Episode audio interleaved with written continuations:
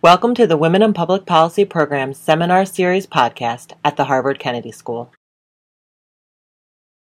Uh, my name is Hannah Riley Bowles. I'm the research director here at the Women in Public Policy Program, which largely means I get to host this seminar, uh, which is uh, really a treat during the week because um, throughout the year we have these wonderful speakers coming in, and um, it has been my experience that attending multiple seminars, you'll see um, themes, intersecting themes and ideas um, kind of building on one another, even even though the the um, presentations are so diverse. Um, it is our tradition to have one of our own launch uh, the seminar every year, and this is a particularly um, uh, we're particularly lucky this year to have Dara Cohen, um, who is a professor here at the Kennedy School, uh, presenting on her new book, uh, Rape During Civil War.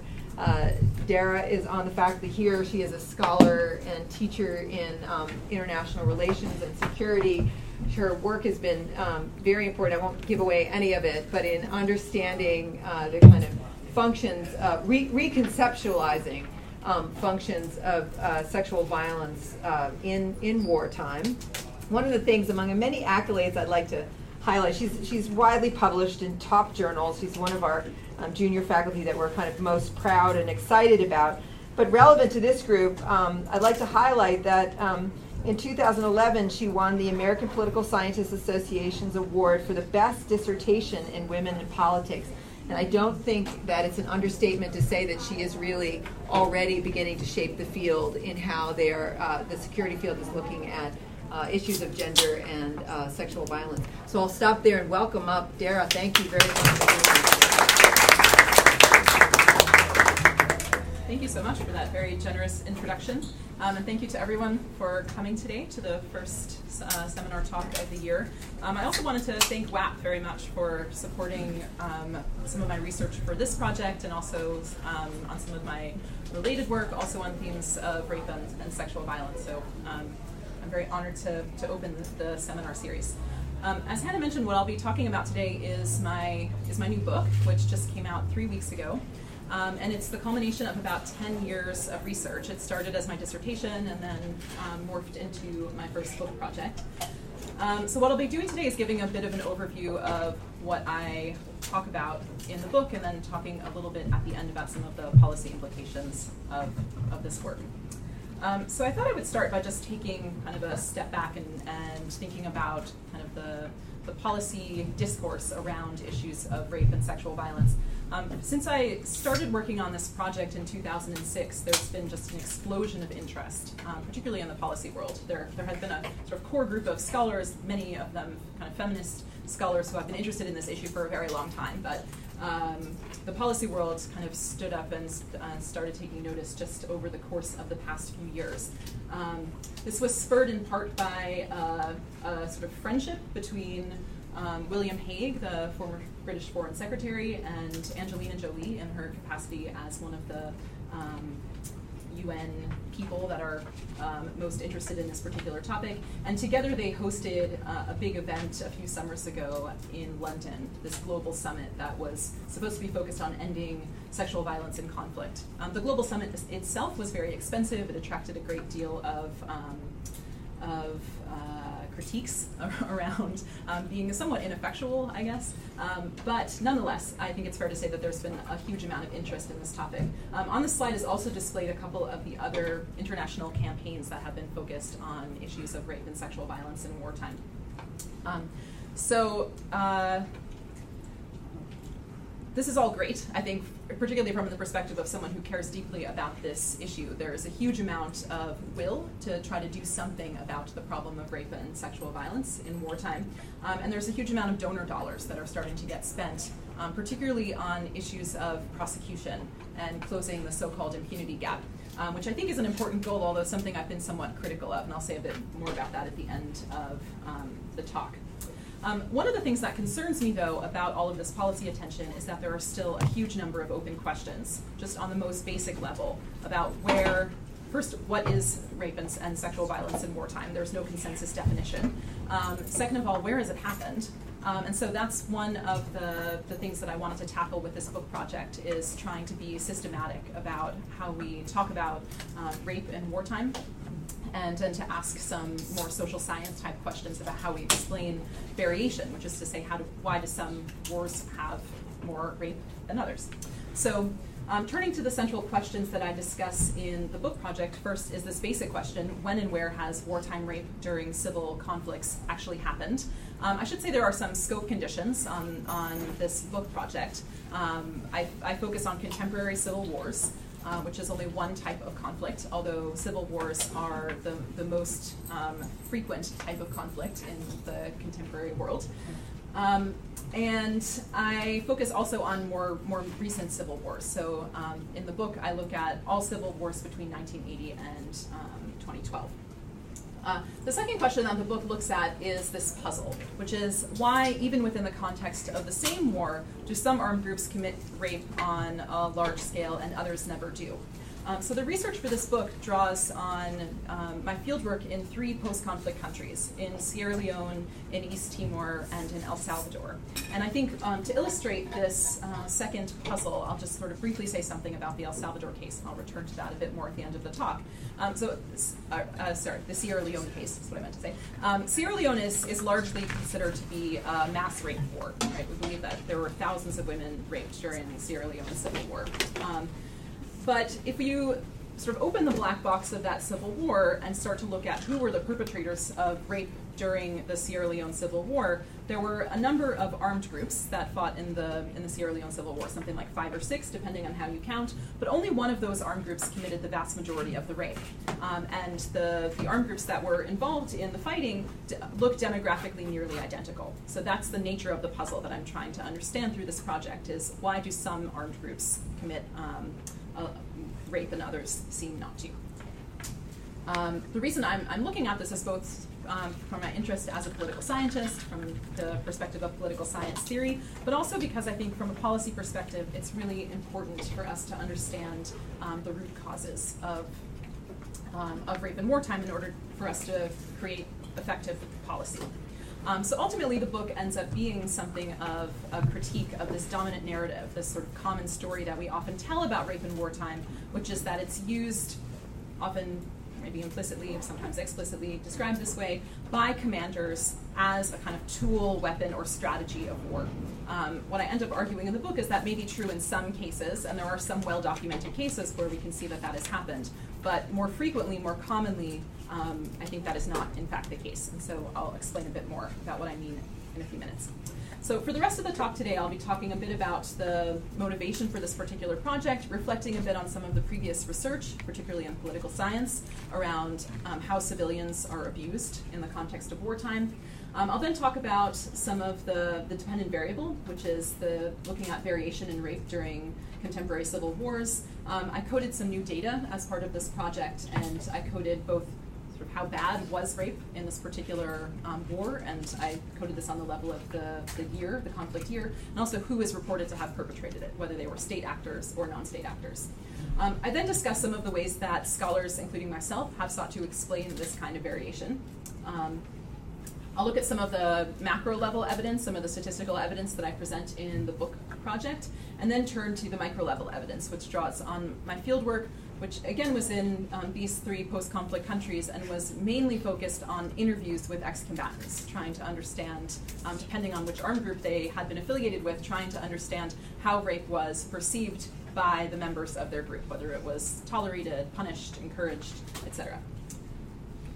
All right, so turning first to the motivation for the project, much of the previous research in political science um, on civilian abuses during wartime has been focused on one type of violence, uh, which is to say killing or lethal violence.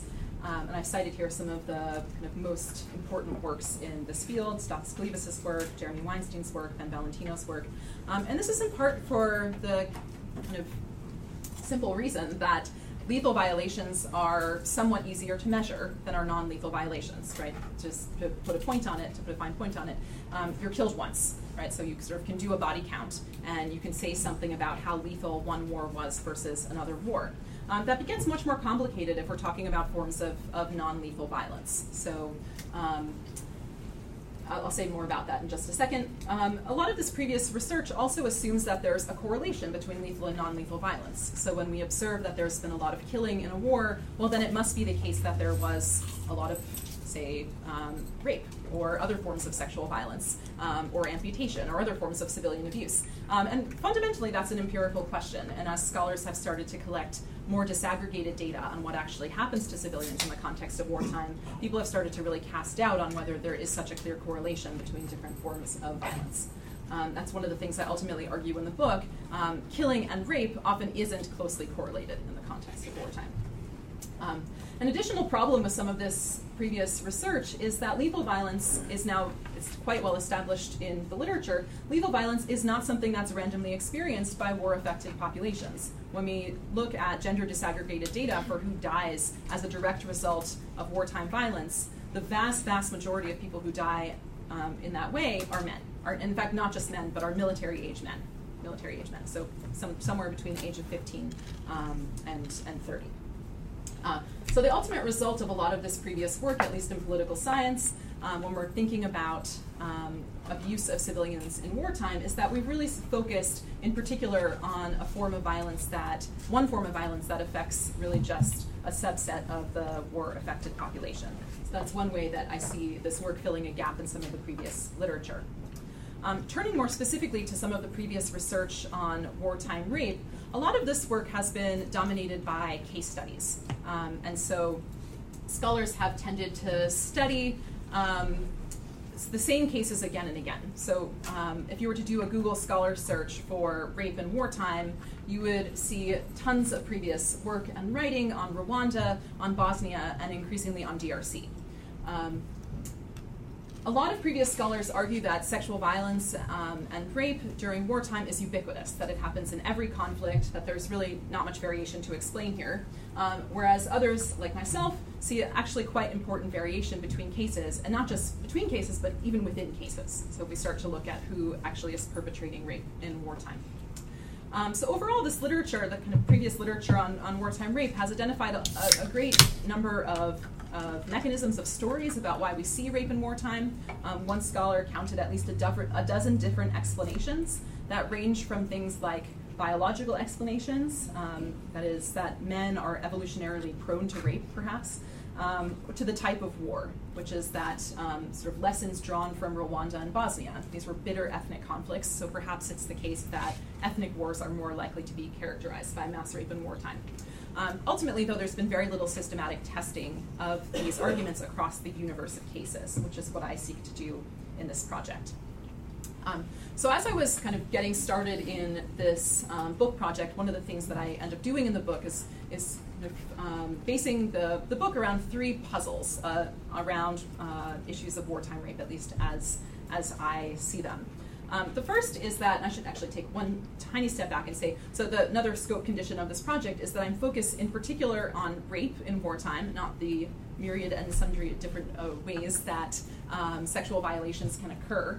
Um, so we have things like forced marriage, um, sexual slavery, as we've seen reports um, in recent reports in the New York Times of, for example, what ISIS is involved in right now. Um, there's reports of forced sterilization, forced abortion, forced pregnancy, many, many, many different ways that, um, and, and again, there's no kind of consensus definition of what sexual violence actually is. So, for the purposes of clarity, what I end up doing in this book is focusing on one type of violation, which is rape. Um, and in particular, the rape by armed combatants against civilians during wartime. So there's also people that study sexual violations within um, armed organizations as well. Um, that's not what I'm looking at in this project. So um, some puzzles that come up when we're thinking about rape in wartime. Um, the first is that although we know from a variety of contexts that rape in peacetime is very infrequently multiple perpetrator rape. So if we look at uh, reports of gang rape, multiple perpetrator rape, in the context of the US, something like 2 to 8%, 2 to 6% of annual reports in the US of, um, of rape are multiple perpetrator rape. And that actually is true pretty much um, cross, cross culturally, cross, nat- cross nationally. Um, when we start to look at the ways that uh, wartime rape has taken place, start to disaggregate the forms of, of rape that can occur during wartime, there is a, a massive uptick in reports of gang rape in wartime. So, again, looking at the case of Sierra Leone, although Sierra Leone is similar to the United States um, during peacetime, something like 6 to 8% of reported rapes in peacetime are multiple perpetrator rape. During the war, um, something like 70 or 80% of reported rapes by armed combatants um, were gang rapes. So there's a puzzle here, and that's that's true in a number of the conflicts that I study and a number of conflicts that others have studied as well. So there's a, a big uptick in reports of gang rape in, in wartime. So I think any explanation that is trying to tackle why we see rape in wartime has to deal with this this change in form um, uh, during during wartime. Secondly, is a question around that many people have asked, not just about wartime rape, but many Holocaust scholars, um, scholars of other types of, of abuses and atrocities.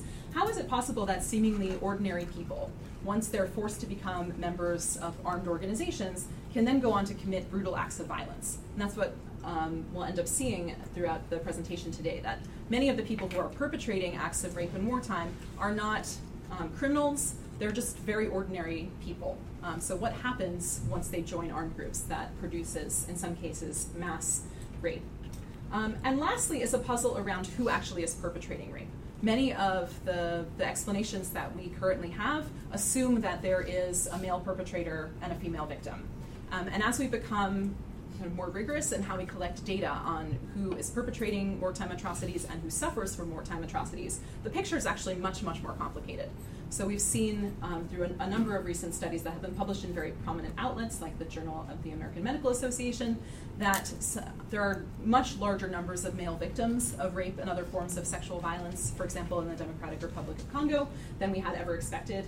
Um, and similarly, there are reports of female perpetrators, and in some cases, um, fairly substantial portion of reports. So um, I'll talk a bit more about Sierra Leone in a moment, but something like 25% of the reported gang rapes in Sierra Leone had um, female perpetrators. There was at least a woman present at um, that particular incident. So that's another puzzle. Um, so to start to get at how we might answer some of these questions, I collected an original data set. Um, again, I used a very restrictive definition of sexual violence, um, which is to say rape, and I collected these data from a sort of commonly used source amongst Quantitative Human Rights Scholars, which is an annual report released by the US State Department. Um, which releases a report about human rights practices for every country in every year, which makes it a really ideal source for people like me who want to collect kind of systematic data on particular types of human rights abuses. Um, that's not to say that it's without its flaws, and many people are critical of using this um, this particular source, and I'm happy to talk a bit more about some of the biases that we may see in this particular source in, in Q&A if people are interested. Uh, but it does have the great benefit of allowing me to use the same source for the entire study period. Um, the other thing that I did is I checked the codings. Um, so I ended up coding a number of things from the, from this um, from this source. I coded basically how bad was rape, and this was wartime rape in, in this particular conflict. I coded that on a scale of zero to three, which I'll say more about in a minute. Second, who committed it? Were they, were they reports of state actors or non state actors? Um, and that basically ends up helping us understand how rape um, has, has varied by conflict and also by armed groups within conflicts. So, over the next couple of slides, I'll just show some sources of variation. Um, which is an important first step from the social science perspective because we need to establish um, that there is in fact variation, right? This is not a constant, that rape is not just something that exists in every year of every war. Um, so here's a quick summary of the, of the coding rules in the next couple of slides. Where there's a zero, that means I did not code sort of any reports of conflict-related rape in that particular conflict or that particular conflict year. Um, and that goes all the way up to a three. So where you see a three, these are the kind of notorious cases of um, very widespread, um, sort of massive levels of, of, rape during contemporary civil wars. Um, so this first slide shows the 91 wars that are in the study period. Um, and just very simply displays the number of wars at each of these levels. And so the first thing that we can notice here is that there is in fact a great deal of variation. Right, there are some wars that, for for none of the conflict years was there ever a report of conflict related rape.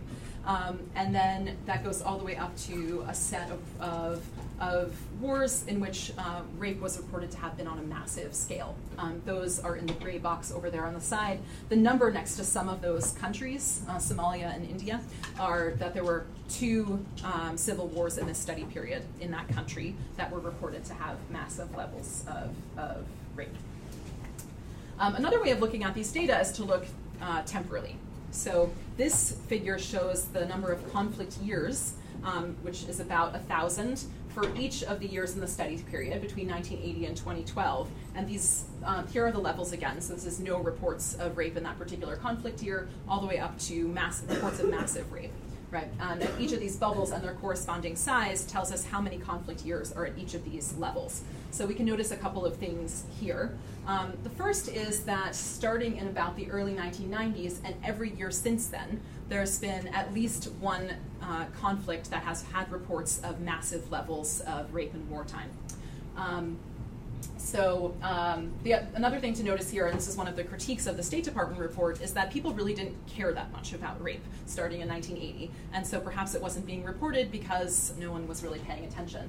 Um, and that might be true, and I think I'll say something more about that in just a minute.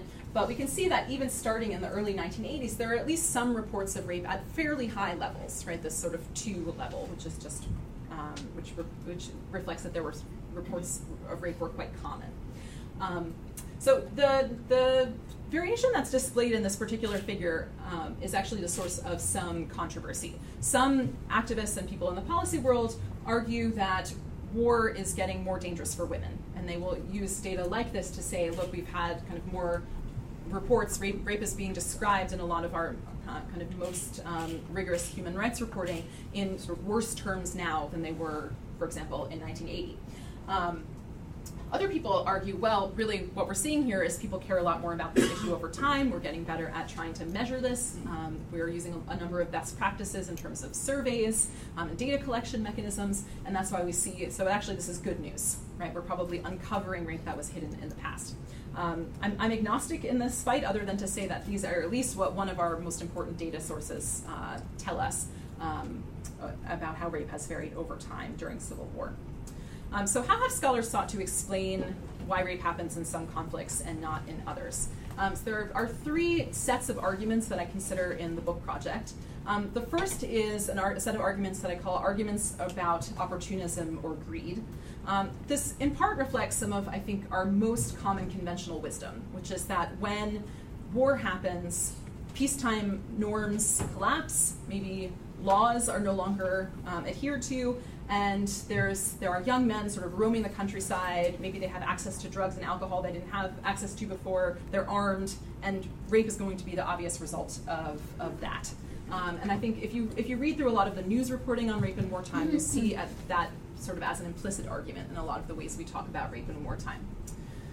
Um, others of these arguments come from the political science literature. There's some scholars that argue that when armed groups are funded by certain types of resources, when they have access to drugs or diamonds, that those groups um, will attract kind of bad types of fighters, right? That people who want to join an armed group in order to gain access to drugs or diamonds are the same kinds of people that may be that may be seeking to rape, right? Um, so that's kind of the recruitment story. Um, and lastly, is another sort of twist on that, um, on looking at the ways that armed groups are funded, which is that um, when armed groups don't have to essentially ask civilians for support um, for material support, and they, they have um, support just through things like drugs and diamonds, then, then they are able to abuse civilians. They don't really have to care so much about pleasing the population. They're able to abuse civilians, and as part of that abuse, frequently is, is rape. Um, a second set of arguments is around ethnic hatreds. Um, this is a sort of common set of arguments that comes out of lessons learned from Rwanda and Bosnia in particular, which are, again, the two kind of most studied recent cases of rape in wartime. Um, and, so scholars have argued that it's possible that rape may be more likely in the context of ethnic conflicts, where rape is used as a kind of signal to the opposing ethnicity. Um, um, may, it may be more possible in the context of ethnic secessionist wars, where a, a part of the country is attempting to secede, and again, rape is maybe used as some kind of signal to, to demonstrate that sort of life together in this country is over. Um, and lastly, it may be used as a tool of genocide. So, um, some feminist scholars have argued that even absent lethal violence, rape may be a form of genocidal violence um, for a number of reasons. I can talk more about that in Q&A if you're interested.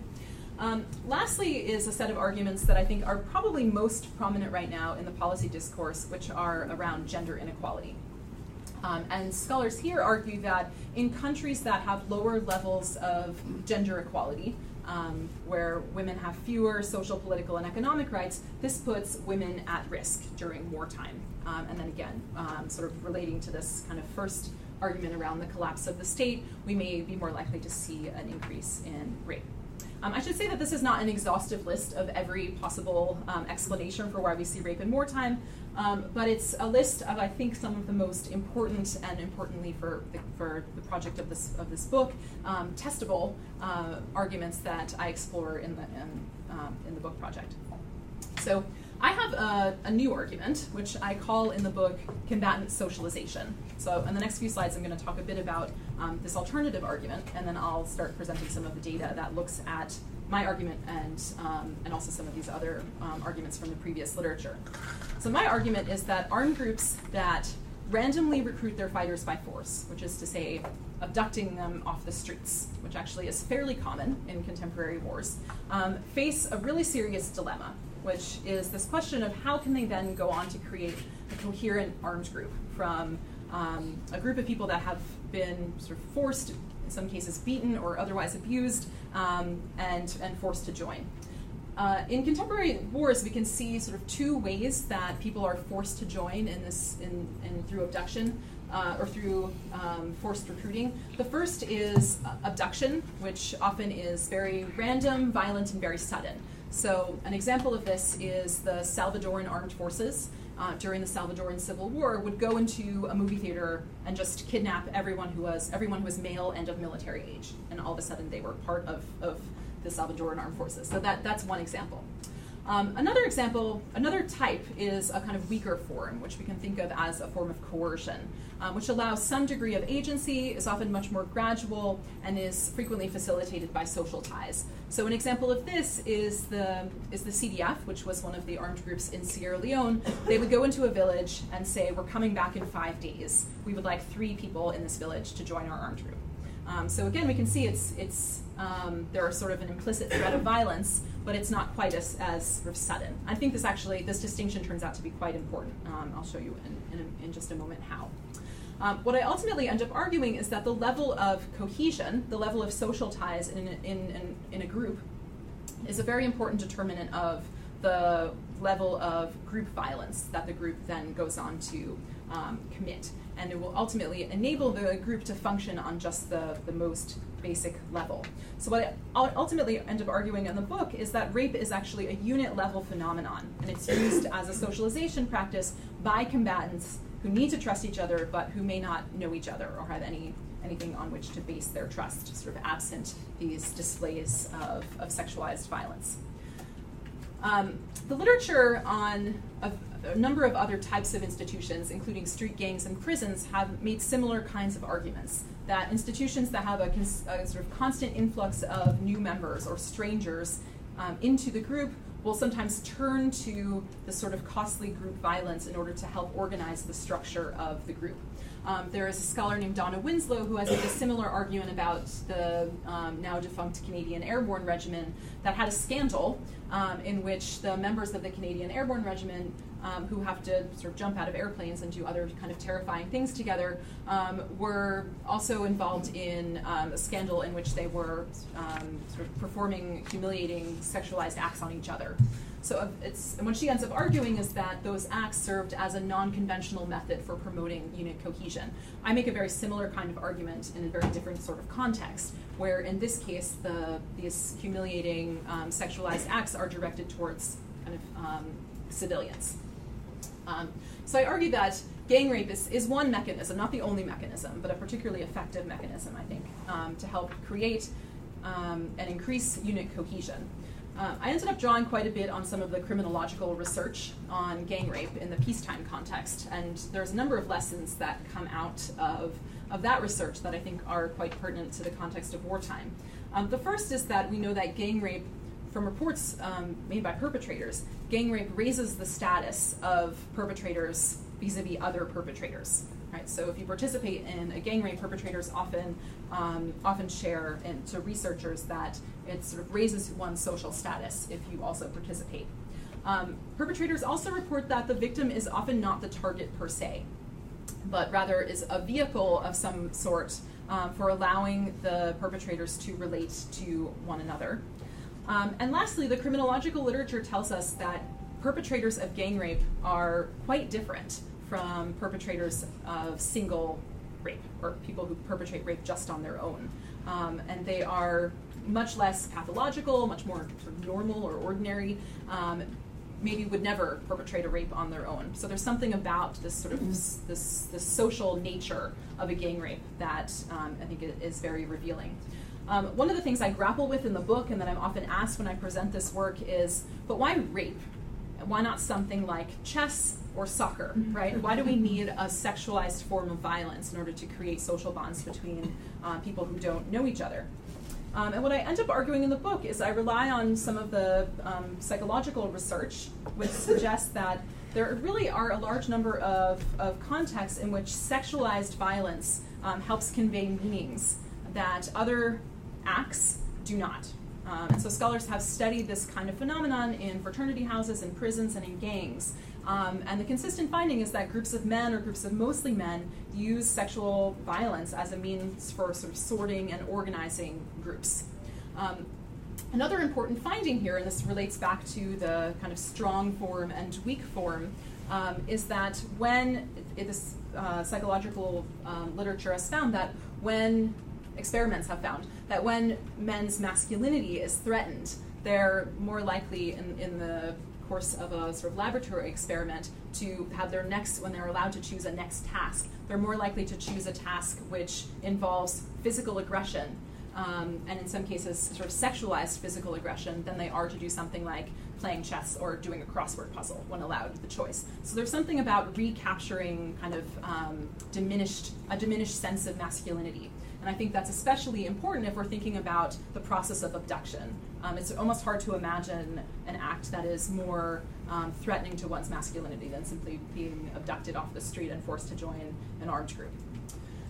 Um, gang rape, I ultimately argue, is quite a costly form of group violence. And this is in contrast to a lot of the, the previous literature and some of our policy discussion around rape, which is frequently treated as just a very cheap weapon, right? So we often see things like um, Eve Ensler, the playwright and activist, who has written quite a bit about rape, who will say things like, um, well, rape is a very cheap method, an easy method of warfare, doesn't require advanced weaponry.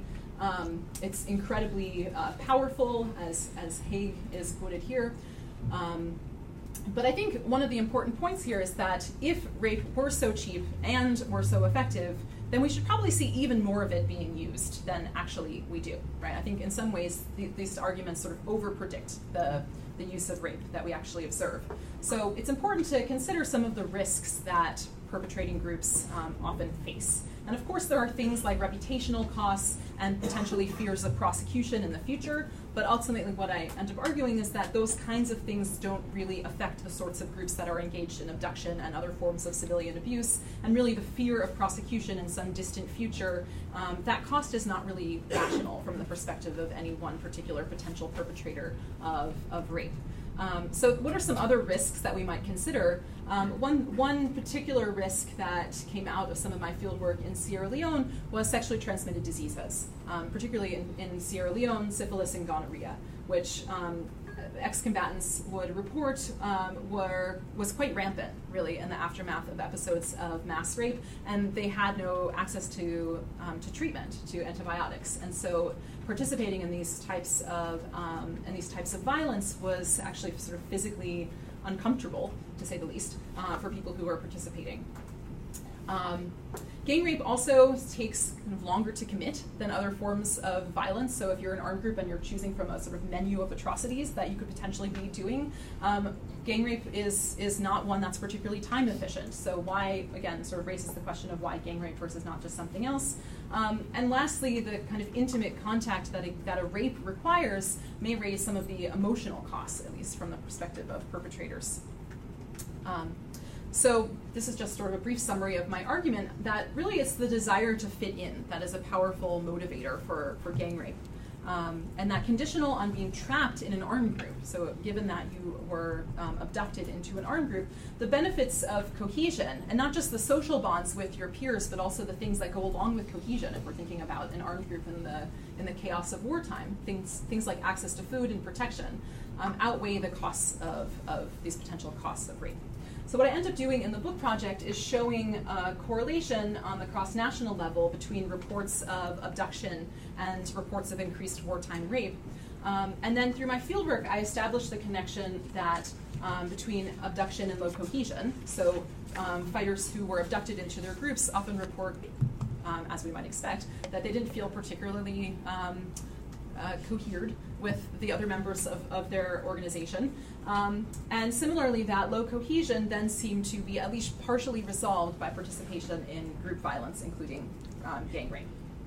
And um, in the interest of time, I think I'll skip over going over this in detail. But suffice it to say that I think this um, combatant socialization argument can actually help us answer sort of each of these kind of puzzles that um, it helps us understand why gang rape is so prominent in the context of wartime. It helps us, again, understand this kind of larger, overarching puzzle about ordinary people and what they do in the context of wartime. Um, and lastly, I didn't really say anything about the, the sex of the perpetrators. Um, and one of the implications of this argument is that when women are abducted to serve as fighters into armed groups, perhaps we should also be able to um, observe that women are participating alongside their male peers in acts of gang rape. Um, and that's ultimately what I end up arguing is happening in, in Sierra Leone, that women face very much similar pressures as, as do men. Um, so, quickly looking at some of the, the cross national results from this project. Um, again, over the next couple of slides, what I'm what I'm looking at again is the level of wartime rape and who was reported to have committed it, the kind of main independent variable um, is, a, is a proxy for low cohesion, um, which is how did the armed groups actually recruit their fighters? Um, and so what I ended up doing, again, out of the same source, the State Department source, um, is, is coding whether there were reports of either strong or weak forms of forced recruitment. So just straight up kidnapping and abduction, um, often called, called press ganging if it's done by a state force, the, like the Salvadoran forces, um, or weaker forms like coercion or even conscription, um, and seeing whether these are associated with, with reports of rape. The sample are the kind of large scale, kind of most deadly civil wars between 1980 and 2012, of which there are around um, 91. Here are the additional variables that I controlled for in the statistical analysis, and each of these capture kind of some aspect of some of these competing arguments. So around opportunism and greed, ethnic hatred, gender inequality, and then some additional sort of standard controls um, that are used in the literature. Um, and the, the, statistical analysis that I ended up um, doing was um, estimating a series of regressions with wartime rape as the dependent variable. Again, this is a four level variable. And I looked at wartime rape perpetrated by state actors, um, by non state actors. Um, and so, what did I end up finding? The tables of the results, if you're interested, are, are in the book, but just for the purposes of right now, I'll just sort of describe the results which is that I find strong support for the combatant socialization argument, which is to say that controlling for all of those other things, um, wartime rape by insurgents and states is associated with the sort of strongest forms of forced recruitment, with abduction and with press ganging. Um, I find kind of mixed support for one of the conventional wisdoms, which is again around this idea of state collapse. Actually, state failure um, is associated with um, in- increased reports of rape by insurgents, as are the kind of types of, of funding, right? So the kind of sort of corrupting um, consequence of drugs and diamonds also does find some support. I think just as importantly, I don't find support for two of the most powerful conventional wisdoms. First is that ethnic hatred is not systematically associated, um, or ethnic, I should say, ethnic war, secessionist war, and genocide is not s- systematically associated with increased reports of rape in wartime. And to be clear, that's not to say that it didn't matter in a case like Rwanda or Bosnia. It clearly did. Ethnic hatred um, clearly was part of the motivator for violence, including rape in those conflicts. But that if we look at the universe of cases, um, whether or not a war was ethnic does not help us distinguish whether um, that war is more or less likely to have um, mass rape. Um, and similarly, gender inequality. So looking at a number of the admittedly very poor proxies that we use in cross-national quantitative um, research on gender equality, I don't find that any of these proxies are significant. Um, so, what does this mean? Does it mean that it doesn't matter how women are treated? Uh, is, is, there no connection between gender inequality and rape? No. I want to be very clear that's not what I'm arguing. Um, and in fact, what scholars have found is that these very same proxy measures, fertility rates, various types of women's rights, are strongly associated with the onset of conflict. So, countries that have has score poorly on these proxy measures of gender inequality are much more likely to actually have a war to begin with. But given that a, a large scale civil war has already started, looking at um, whether variation in gender inequality does not, again, help us explain which of these countries will experience um, mass rape and which will not. Just a clarify. So, are you able in your DV to distinguish between um, high incidence of uh, multiple perpetrator as opposed to single perpetrator? And, and I just would imagine that might be a way to distinguish between the first two hypotheses up there. So would would opportunism, you would, as you tell the story, opportunism might lead to higher incidence of single perpetrator, whereas your scenario would lead to higher incidence of group. Yes, I that so that is. Uh, thanks for that question. It's a great question. Yes, so the that, I think that would be an observable implication of both of those two competing arguments. Um, unfortunately, so this, the State Department reporting often isn't very specific right? So it will say something like um, an, an, incident of mass rape or rapes were quite common, um, but only rarely does it report on the sort of level of gang rape versus, I mean, any reports of, of gang rape at all, really. Uh, how I end up dealing with this in the book is um, looking at, you know, going back through all the reports and looking for specific reports of gang rape. And what I find is that gang rape is never mentioned at the sort of zero and one level. Um, that gang rape is, at least in the State Department reports, is only mentioned at the two and three level. And so I take that as a, as a sign that when rape is on a massive scale, again, it sort of um, goes along with the kind of um, other data that we have, this kind of subnational data on disaggregating different forms of rape in wartime. Um, so another way of kind of interpreting some of the results here is looking at the probability of wartime rape at each of the levels, at 0, 1, 2, and 3. Um, and, um, and right, and, and holding all other variables at their median values. So you can see that at every non-zero level of rape, the probability um, is greater in cases of, of abduction by rebel groups. Um, and you can see something similar here, where that at every non-zero level of rape, the probability is greater um, when we look at um, state press ganging. So turning from the kind of cross-national results to the micro-level evidence. So in addition to collecting the cross-national data, I also did fieldwork um, in three countries, in Sierra Leone, East Timor, and El Salvador. Um, and, oh, sorry, yes? To start, before you move on, um, just a quick question on these recruitment mechanisms.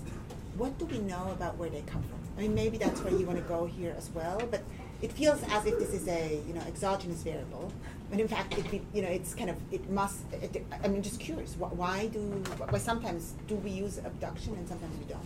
Yes, so that is a huge open question in the literature, um, and that will be someone's dissertation, I hope, um, in the next few years. But there's there's kind of just starting to be scholarly research on how we understand why groups um, sort of ask people to join versus force people to join.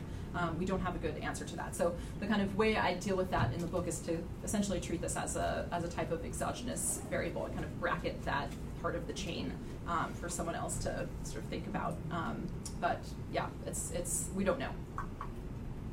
One quick question, just building off of that. Did, did you find that it's correlated with abduction is correlated with state failure or the contraband funding, like that? It's I have the correlation matrix in the book, so I don't know off the top of my head, but um, it'd be something we could easily look up. Um, I'm going to just continue and take Q and A at the end, unless people have sort of um, clarifying questions now. But I, in the interest of time, I think I'm going to um, I'm just going to move quickly through the micro level evidence, and then I'm happy to take more questions. Um, so I chose these three particular countries for kind of research design related reasons. Um, Sierra Leone and East Timor are both cases of mass rape. Um, both in my coding and many other people's codings, but the, most of the rape in Sierra Leone was committed by a non-state armed group, by um, one of the rebel groups, whereas the rape in East Timor was committed by a state group, uh, the Indonesian military. Um, El Salvador is, is an example of um, what we call a negative case, or a case where there actually wasn't mass rape, right? It's not to say there was none, but it was at much lower levels. Um, and the rape that did occur was perpetrated entirely by the Salvadoran armed forces. The, the guerrilla group in El Salvador did not commit rape during that war. Um, what I did in each of these cases was do interviews, mostly focused, um, again, on ex combatants, although I did uh, interview some survivors in some of the places um, and trying to explore really this mechanism that I propose on the most micro level. Um, so, to answer this most basic question, does rape in fact increase cohesion? Um, does it perform the function that I am arguing that it does? Um, and I wanted to seek to, to try to evaluate support for the observable implications of my argument, but also for um, these other three competing arguments. Um, this slide just kind of quickly summarizes, again, the, the fieldwork that I did, uh, the number of interviews in each case, I actually went to Sierra Leone three times, um, went to East Timor twice, and went to El Salvador once. Um, so six trips over the course of about um, a six year period, I guess. Um, I also benefited a great deal uh, from not just the, the interviews that I did in the field, but also from um, other data sources that already existed. So, in each of these cases, there had been a Truth and Reconciliation Commission, so I was able to use the data from those Truth and Reconciliation Commission reports. Um, there are many issues in terms of bias in term, uh, with the TRC reports. I can, I'm happy to talk about that a little bit later if people are interested. Um, there also had been some surveys of ex combatants in some of the places, so I was able to really benefit a great deal from other people's research in some of these places. Um, since I'm often asked to say a bit more about some of the interviews I did, I'll just take a few minutes to do that. Um, the interviews that I did with ex combatants were semi structured, which means that I basically asked the same set of questions to everyone I spoke to. Um, and the questions were focused really on ex combatants' experiences with violence, right? So I'm, I'm trying to understand um, first how they came to join their group, and then what was life in this group like? What kinds of violence did your group perform? Um, I did not ask people about things that they themselves had done, right? I don't think that would be a approved by the IRB, and B would really result in data that we could rely on, right? I wouldn't necessarily um, expect people to report on things that they had done. People are much more likely to report on things that they had seen or heard about or observed, and so that's the way I framed the, the questions. Um, sort of related to issues of veracity, all of the interviews were done anonymously, so I never collected the, the names of the people that I spoke with. Um, and I made very clear that I was not in any way connected. I was sort of an independent scholar. I was not connected in any way to the Truth and Reconciliation Commissions or the Special Court in Sierra Leone or anything. Um, I also was not very explicit about the topic. So this is another sort of um, research design related decision. Um, if I had approached people and said, I'm doing, I'm writing a book on wartime rape, would you like to talk to me? Very few people would probably say yes. So um, what I did is I presented the, the project as I'm interested in hearing about the war from the perspective of the people who fought in it. Um, I also I didn't ask any question about rape unless the person I was interviewing brought it up first. So a sort of typical way this might happen is um, someone would agree to be interviewed, and I would essentially collect an oral history of how they where they were from, what their parents did, how they got to join their particular armed group. Um, and then they might start describing life in the armed groups. They would say something like, "Oh, I went to this training camp first. Um, then I went to. Then we went to this village. We attacked this village. Um, so then I would start to ask questions around, well, what, what does exactly it mean to attack a village? Um, well, it means that we burned down some of the houses, we stole some of the food, and some people in my in my group raped some of the women. Um, so as long as they brought up the topic of rape first, I then asked um, follow-up questions, and I was fortunate actually both in um, Sierra Leone, where rape was so widespread and so public, um, that nearly everyone I spoke to brought it up first. Um, similarly in some of the other places I, I spoke to. I, I did interviews in, at Well as, as well. Um, lastly, people often say like, well, why do you believe what people are telling you? Um, and one reason again is that during the interviews, people would often explain their participation, um, in some cases, uh, in acts of, of rape and other forms of sexual violence in a way that was counter to their self interest. So we might expect someone to say, Well, I participated in this, but only because it was under threat of death or I was forced to. I was afraid for my, my own life. Um, and actually, we very infrequently hear that, right? People talk about sort of social pressures, um, fear of ostracization, but not fear of, of death um, and, or orders, as, as another example. So, in the book, I devote a chapter to each of these cases, but for the purposes of this um, presentation, I've kind of lumped this all together into some general findings from the, the fieldwork. Uh, the first is that most of the rape that was reported was multiple perpetrator rape. And again, if people have questions about data and biases, I've done a lot of thinking about whether it's possible that gang rape is not actually more common in wartime, but maybe just more frequently reported, etc. Um, so I'm happy to talk more about that. Um, second, rape was something that was often public or observable by others, and I think this is this is really key because if rape is happening sort of behind closed doors as opposed to outside or um, in view of other fighters, then it doesn't serve the function that I um, am claiming it does. Third is this observable implication about perpetrators of both sexes. So um, we see that in cases where women were abducted, in, in armed groups where women were abducted, there are also reports of women participating in acts of gang rape. Um, sort of broadly speaking, that we see that in the armed groups that were reported to have used abduction the most often, that these are the groups that also raped the most often. Um, El Salvador presents a really interesting case that I explore some of the scope conditions of the argument. Um, the FMLN, as I mentioned before, which is the guerrilla group in El Salvador, was reported never to have committed rape. Um, however, they went through a very brief period of a few months where they were getting frustrated with sort of asking people to join this gets back to Iris's question a bit, and decided to start abducting people because the state was doing it. And so, in order to keep up pace, maybe we should just start doing what the state's doing. Um, there was a huge amount of pushback and a lot of sort of angst within the organization about whether that was what they should be doing. But this argument would suggest that we should see a brief period of rape during that time, and we don't. Right. So this, I think. Um, helps sort of push me to do some thinking around what is what is it about the FMLN that maybe prevented an outbreak of, of gang rape. Um, and one of the answers is um, around sort of pressures, political pressures, both internally about how the group saw itself um, as sort of saviors of the people against this very repressive state. Um, and also externally, the United States was putting enormous pressure on El Salvador to kind of curb its human rights abuses, many of which were quite public early on in the in the conflict. So um, that's a sort of interesting interesting case. Um, fifth, we also see some temporal variation. So in each of the cases in the book, I look at reports of various forms of recruitment over time and try to trace that against um, reports of rape over time, and we can see some temporal correlation there. Um, I think probably the most important piece of evidence is the interview evidence on rape being actually something that was cohesive and not divisive. So I'll say more about that in just a second. Um, seventh, I think, is important because often we hear about rape in wartime as something that's ordered, right? Again, getting back to this kind of conventional story that we tell around rape being used as a tool of war, as a strategy of war.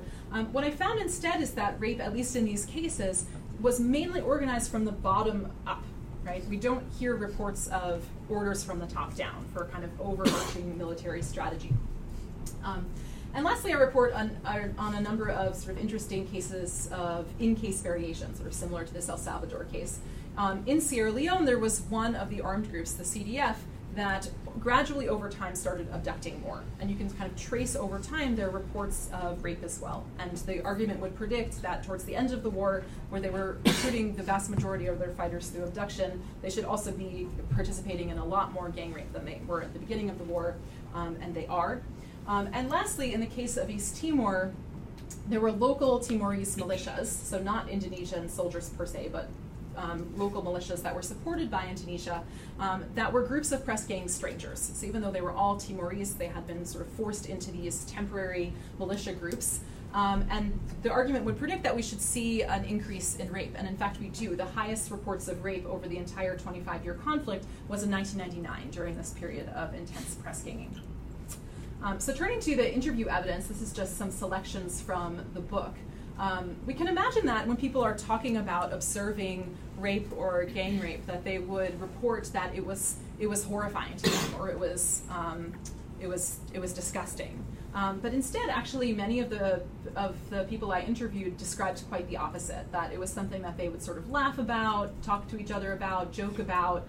Um, there was a lot of teasing around it. If people sort of opted not to participate, which again in itself is a really important piece of evidence, you could opt not to participate really. And the sort of worst thing that would happen to you is people would sort of tease you about being a homosexual. Not that you would be killed, right? Um, so again, we don't see this kind of orders from the top down.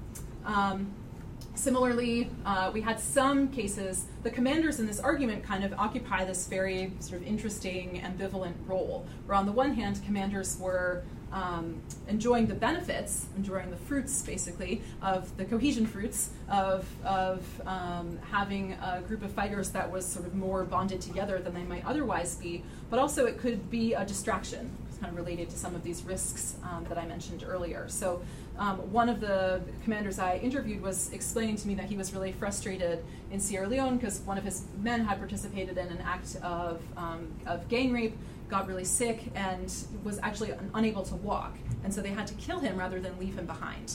Um, they were worried that he would be tortured and would sort of reveal secrets. Um, and so he was expressing a lot of frustration about that. Um, so commanders sort of occupied this kind of interesting space. Um, again, we can see uh, on this next slide some strong social pressures to participate. This idea that new recruits really didn't want to do this when they first joined, but they were they were um, teased, they were mocked. Uh, they were treated like they weren't serious rebels. And actually, we can see this also in some of the interviews that I did with female ex combatants, where it was so important to be seen also uh, with, alongside your male peers as a, as a serious fighter, right? And so this produced a lot of social pressure to essentially imitate male violence against um, other women. Um, and lastly, here at the bottom, sometimes people ask about how um, how it, like, what does it mean for a woman to participate in a rape. I won't I won't read this if you're interested. Um, there's that you can read that quotation. There's also more in the book, but um, sort of how women would be involved. Um, over the course of the book, I also, um, in these chapters, consider some of these alternative arguments for wartime rape. I'll just sort of go through very quickly about why I ultimately reject these arguments in at least the three cases that I study.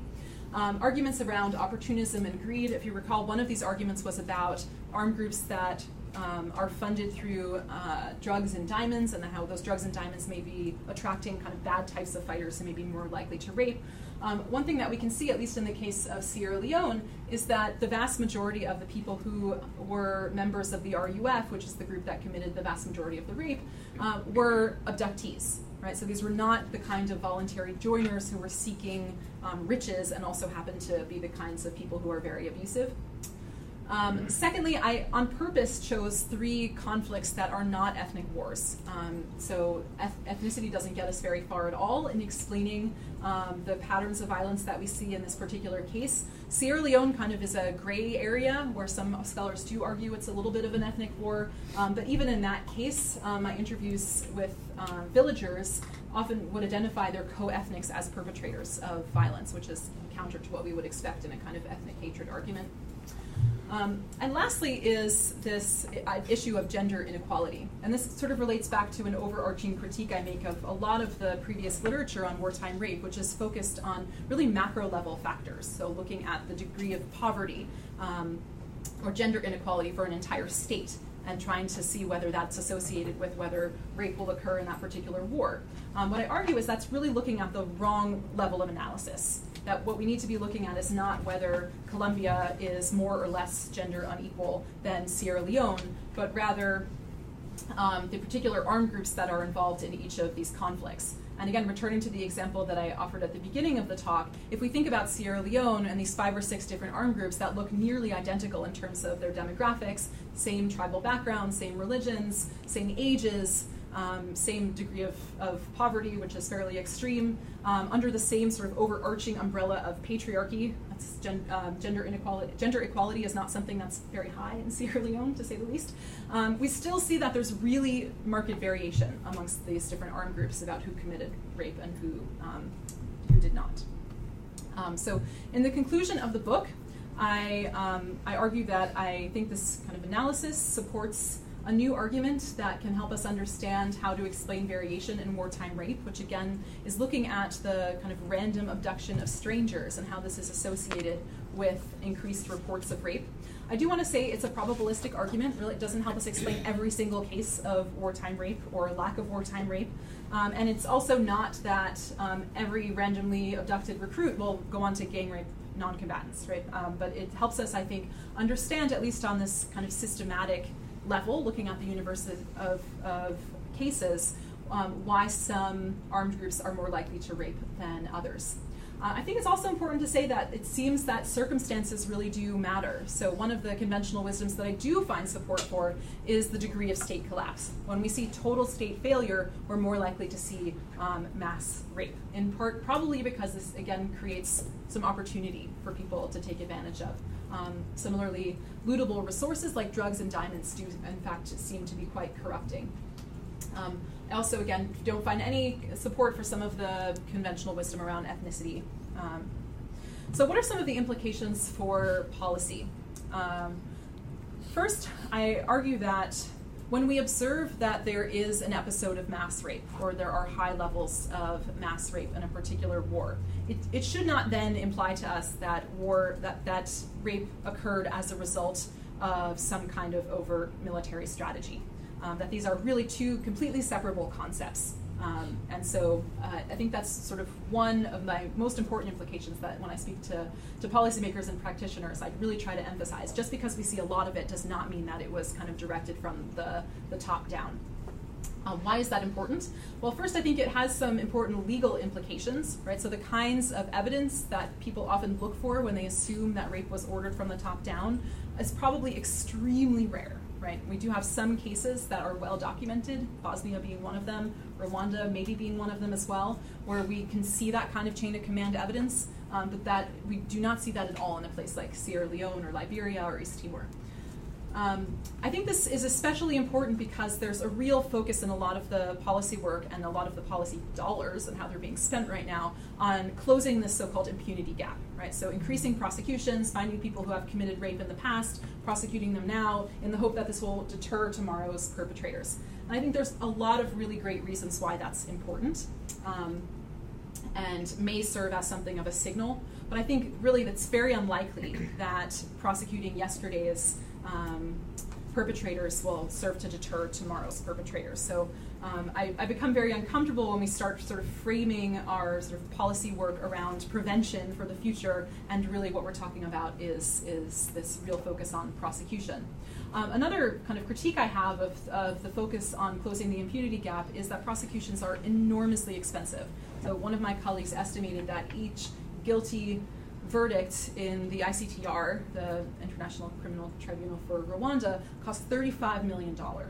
Um, and in addition to that, if you actually ask victims and survivors what if they would want to, to hold their perpetrators accountable in the aftermath of, of wartime, um, some of them do say yes, many of them don't, right? They're really focused on um, other things, maybe not even on, on the rape that maybe happened to them. Um, many people also are quite critical of the kind of holding up of rape as the worst thing that can happen to a woman in wartime, um, and how that may actually perpetuate a very sort of gendered, um, kind of old fashioned view of, uh, a very conservative view of, of, of, of rape and, and sexual purity.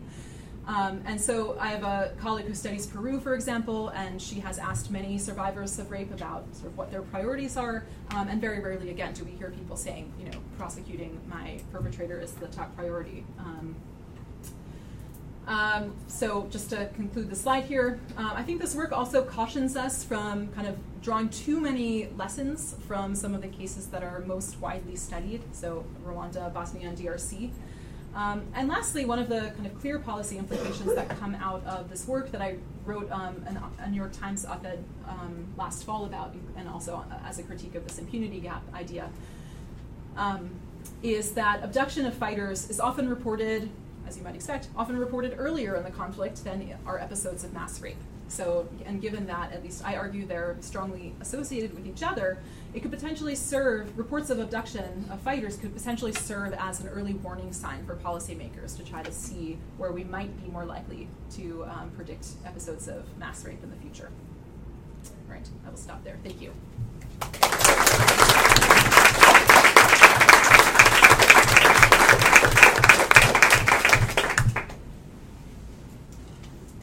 Should I field my, my own question? Okay. Um, let me start. Let's start here. Thanks. This is so interesting. Thank you for the talk. Um, I'm really interested in your idea of combatant socialization, and I was wondering whether you've given any thought to taking it a step further to think about the length of time spent on training um, and kind of socialization prior to going into into combat? And does that make a difference if one group abducts people but they, they don't spend any time training and just throw people in versus, or is there any variation? Yeah, great question. Um, and I, I strongly suspect that the answer is yes. Um, one of the sort of frustrating things about uh, working in this area is that we're just now starting to collect data on the level of armed groups. So there is no sort of easily accessible data set on training practices by armed groups in contemporary civil wars. So people are starting to collect those data now. Um, but what I can say from the cases that I know best, which are the three cases where I did field work, is that there does seem to be um, sort of a strong correlation between groups that are sort of these things sort of tend to go together, right? So groups that are willing to invest time in serious basic training, um, in political education, and talking to people about the sort of rights and responsibilities of civilians and their attitudes towards civilians. Um, so a group like the guerrillas in El Salvador commit far, far less abuses against um, non-combatants than does a group like the RUF in Sierra Leone, which essentially invested, you know, five minutes um, in gun training, and that's about it. So these things do kind of tend to go together. Um, I've actually just written an article about this question about other forms of socialization. So um, there's a lot of interest in the ways that socialization can potentially be violent. Um, but also the ways that other forms of socialization, so for example, whether um, child soldiers before they join or are forced to join armed groups have attended school for many years ahead of time, or are regular attendance at church, or are members of their sort of tribal secret societies before they join. Whether those are resources that then those fighters can sort of draw on to resist the social pressures to become violent as members of armed groups. So this is all sort of very cutting edge in terms of where the literature is right now, but there are psychologists and social scientists of various types that are kind of studying that now. But that's sort of the strong suspicion of that's at least my strong suspicion of sort of where the, the literature is headed. Um, let's go to the back. So did you get um, data on uh, ages of either the perpetrators or victims, like child soldiers, and also were uh, did abduction include drafted state um.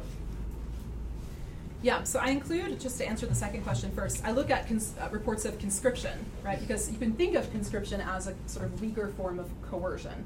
Um, and um, I don't find any association between militaries that conscript their fighters and increased reports of rape. And that may be because, getting back to this first question, militaries that are sort of organized enough to conscript rather than abducting people off the streets are, are also militaries that are investing in training um, and are therefore less likely to commit this particular form of, of violence.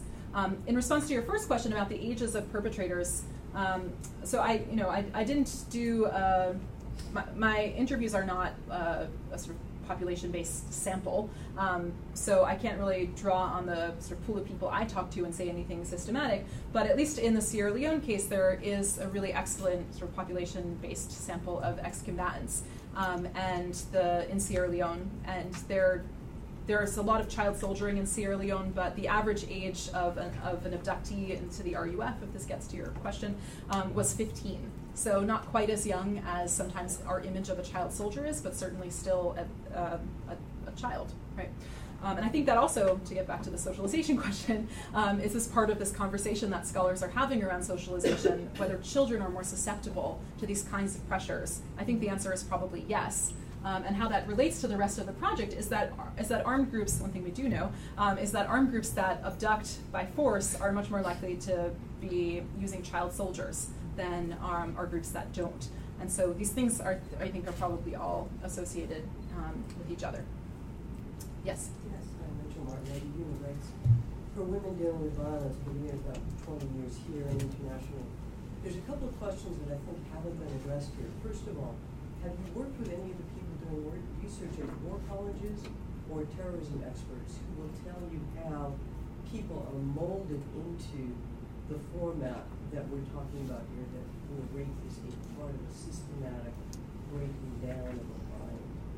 A, so that's the military. Gone to the military, ask them what they already know and what they found. B, the U.S. military has just done a major research project on violence, sexual violence in the U.S. military. And so we will have um, corollaries there. They're actually doing a very good job, a very honest job of incidents of rape and gang rape by Americans on other Americans in our own military. So there's going to be a huge load of work there uh, to look at. Um, so to break people down in terrorism camps is uh, critical, and rape uh, is critical to breaking people's minds down, breaking down their borders, uh, breaking down their minds. When they are part of being raped and raping others, it breaks down minds. So I think it is in fact still a methodology by commanders for creating troops. Uh, and I think that needs to be taken into consideration quite seriously. Because as you mentioned, the one commander who was really upset that his his uh, his soldier had gotten gonorrhea or something and they'd kill him. So the troops are truly under pressure uh, to commit violence uh, together. Now, the reports of the Rwandan women, by the way, tell me that women do not consider not uh, following up on the rape issue as a non-event. They were so important, they were so important in Rwanda that half the elected officials have to be women now. And also, they started up the first UN Security Council uh, effort to include the voices of women and children. And the UN Security Council puts out daily uh, work on issues of women and children in war, war-torn areas where their rights are being upheld and such like that. I'm wondering if you've included any of that in your work. And last but not least, when you talk to the women, is it not a case of do you want it uh, uh, prosecuted or not, but what are the effects? How has the social fabric of this place been destroyed? So not just is it the guys laughing about this and mocking others, but how many arms are missing? How many legs are missing? How many machetes? We didn't at any of the psychological, psychiatric, terrorism, of how you form a military force of completely unwilling people. You know, um, can I just make a process question? So, um, you, there's only six minutes. Do you want to take a couple of comments and then respond, or Sure. do you want to? Okay, so why don't we get a couple of other? And then I and I had failed in the beginning to sort of emphasize the. I appreciate that you summed up your comments in a question, and that give, particularly given that we're tight for time, if we can just take a couple more questions and then um, allow Dara to um, give give answers as much as possible within the time permitted and wrap, that would be ideal. Any other questions? Yeah. Um, hi, I'm a I'm Gia. I'm a research fellow at the Carr Center for Human Rights, and I'm from University of Pennsylvania for study uh, as a PhD for study social policy. I've been doing research for uh, interpersonal violence and sexual violence in China. So I have a couple of questions, but focus on uh, quick question for three.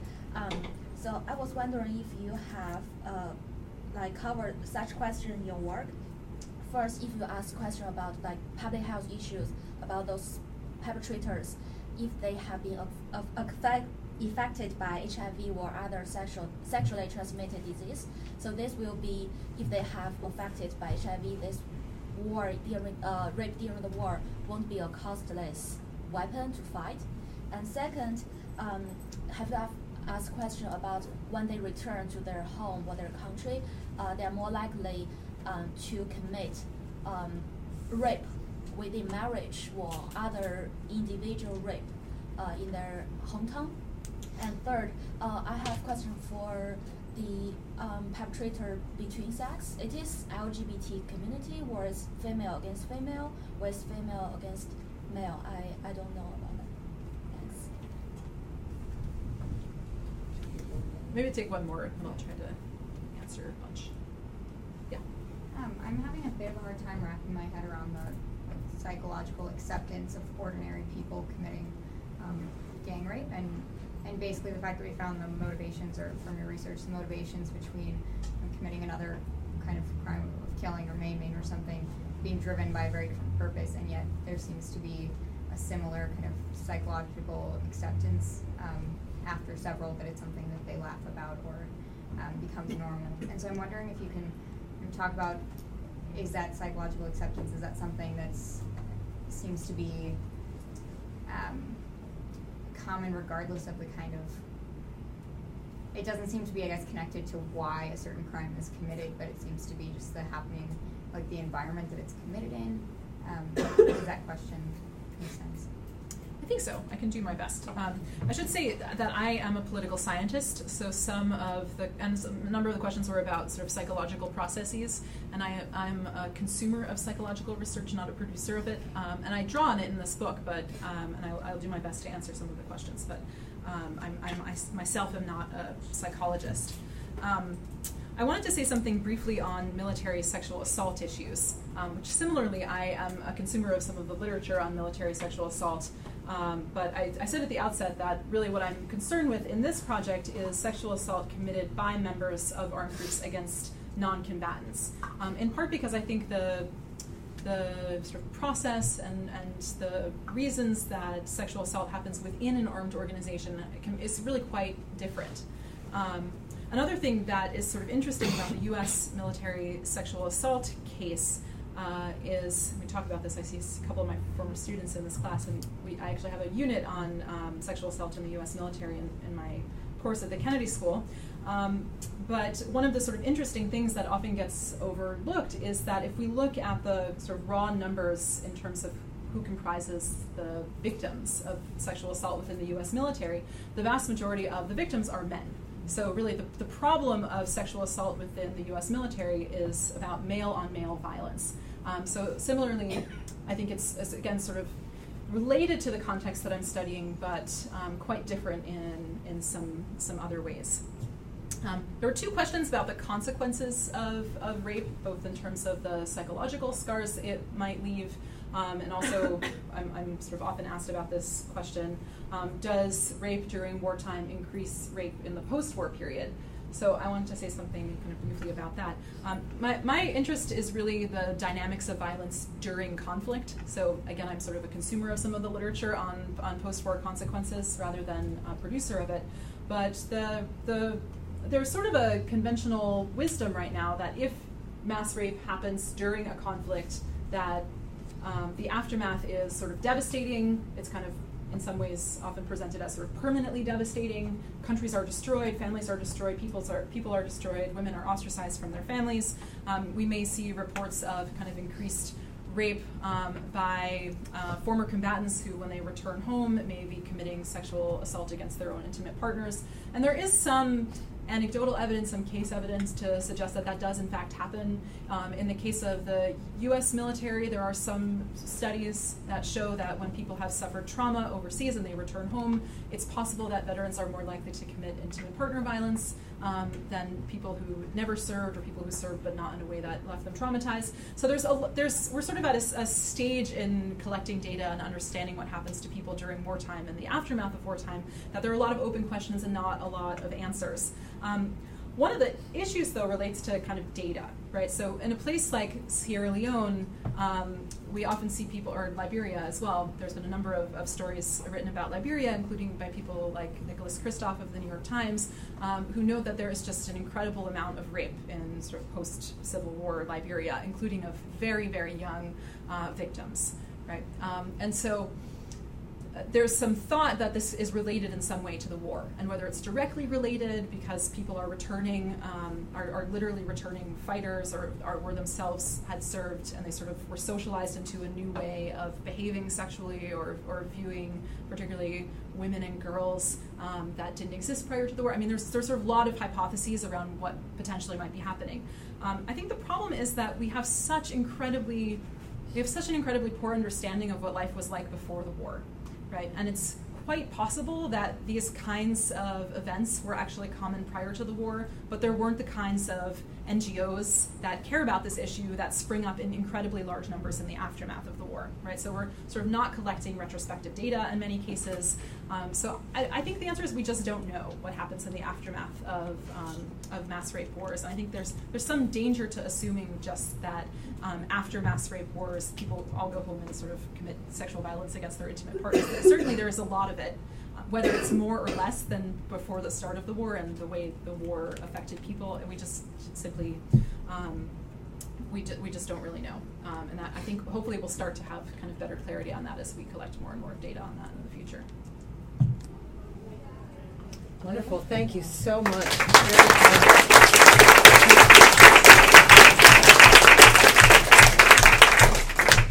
Please join us next week. Uh, Kristin Bumiller, uh, who's the George Daniel Olds Professor in Economic and Social Institutions, and the Chair of the Political Science Department at Amherst College, is going to be talking about protection from gender violence as a civil right, the role of public enforcement, private action, and competing criminal justice priorities. So, as I promised, there are themes that will continue, and we hope you'll have you back and join in the conversation. Thanks very much.